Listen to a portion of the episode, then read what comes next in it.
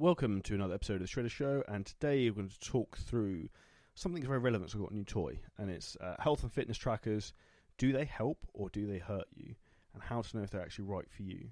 So there's a couple of different things you want to talk about here. So to give context, why I thought about this, uh, talking about this, is I just bought a Whoop band. I currently have an Oura ring as well. Uh, why have you got both, Charlie? Well, the Oura ring doesn't track your heart rate whilst you're training, so that's why I wanted the Whoop band. So I thought I'd just get both of them, and then we'll just be a weirdo and have all this technology and data to take in. Um, but what I really want to take you through is five surprising truths about data tracking.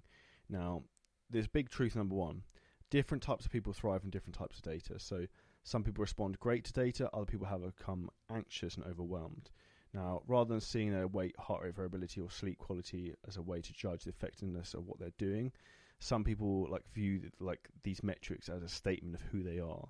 It's like getting attached to your weight on the scale. So, when someone takes data personally, they might step in the scale and feel hopeless, thinking, "What's wrong with me? What am I doing wrong?" Or they look at a sleep track and think, "My sleep sucks. I must have a broken body."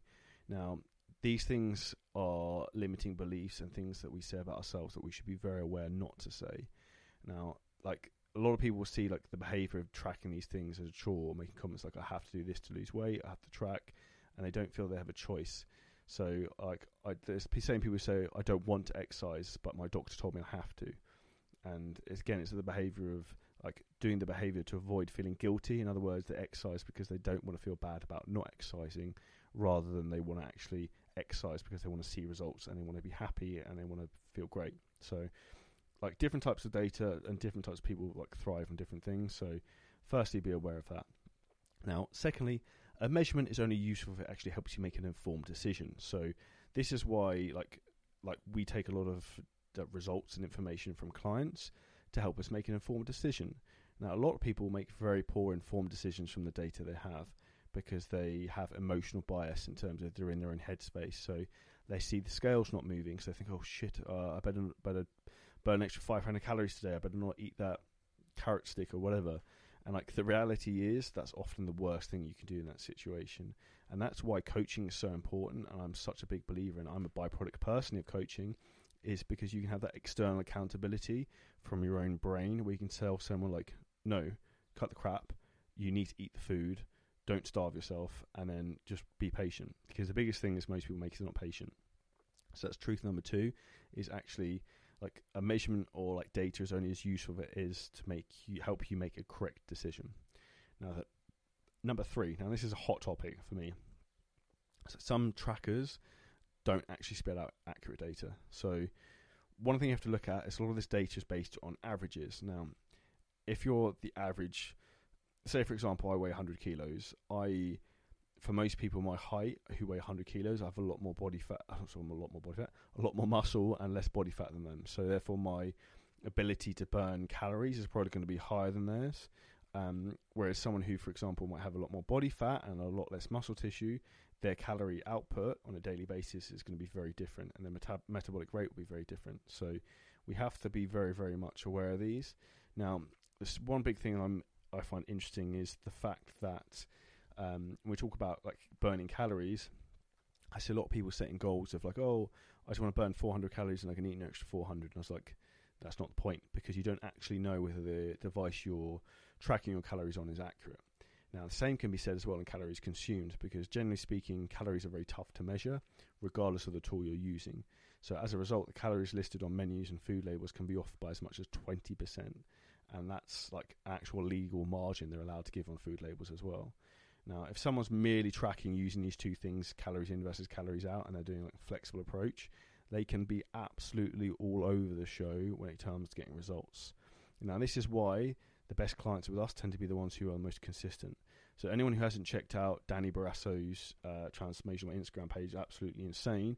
Dude's a machine. He's just consistent. Just turns up, just eats what he's supposed to do, just just the training he gets the results. It's when people try and chop and change and be really, really clever that when people try to fall foul of things. So when people are trying to measure calories out versus calories in, like none of these things are particularly accurate, and which is why consistency is very important.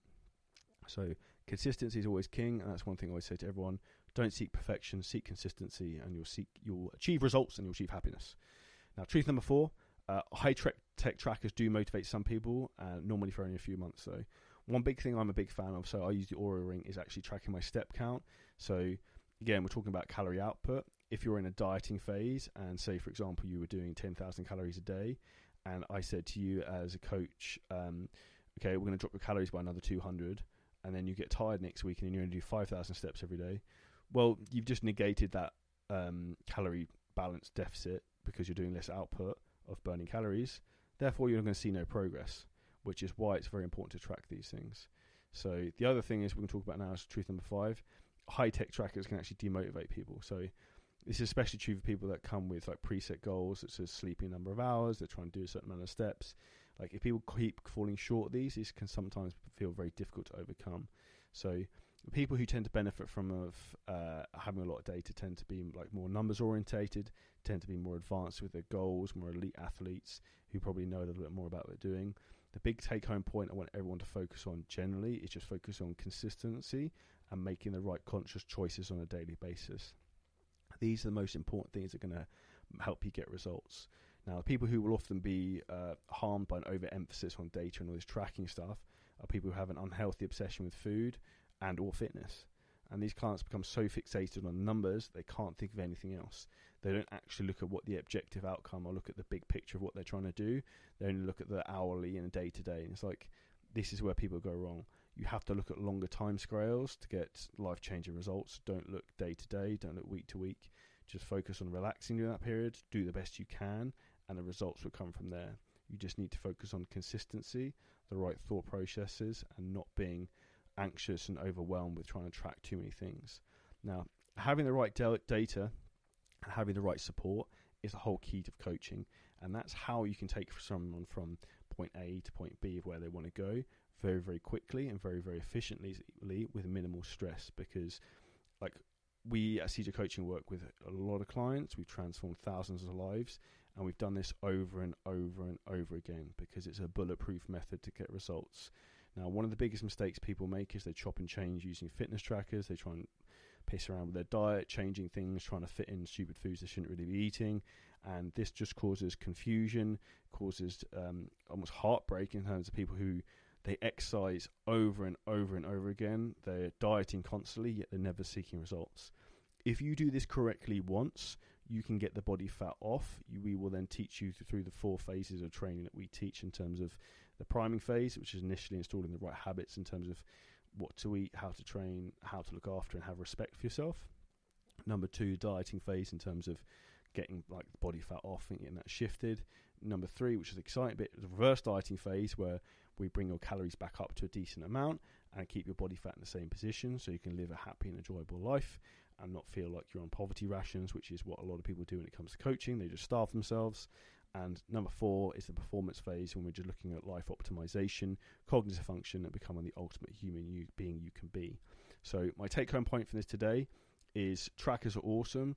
The Whoop Band I have is cool, it gives a lot of metrics. You can go down loads of rabbit holes that. Same with the Oura Ring, uh, and these things are good. to keep an eye on things, but I would only suggest for more advanced people, people who have a solid mindset, you have to have the right approach mentally to know that these things are useful and actually how to interpret this data because if you don't know what to do with the information, the information is completely useless. It's about how you implement that and how you action that and how you use that to take you forward, not to confuse you more and have you going round and round in circles like a rudderless ship, which is what most people do. So I hope this was a helpful, insightful opinion in terms of my thoughts in terms of fitness trackers, a few myths about them, and the actual realities in terms of how accurate they are. Now, if you need help with your own fitness journey, you want to transform your physique, feel free to drop me a message on Facebook, uh, LinkedIn, Instagram. I could also send you over a free copy of my abs training course. We've got the Ultimate Abs Black Book, which we've just brought out. So we'll see you all in the next episode of The Shredder Show. I hope you have an awesome day, and please make sure you leave us a five star review on iTunes.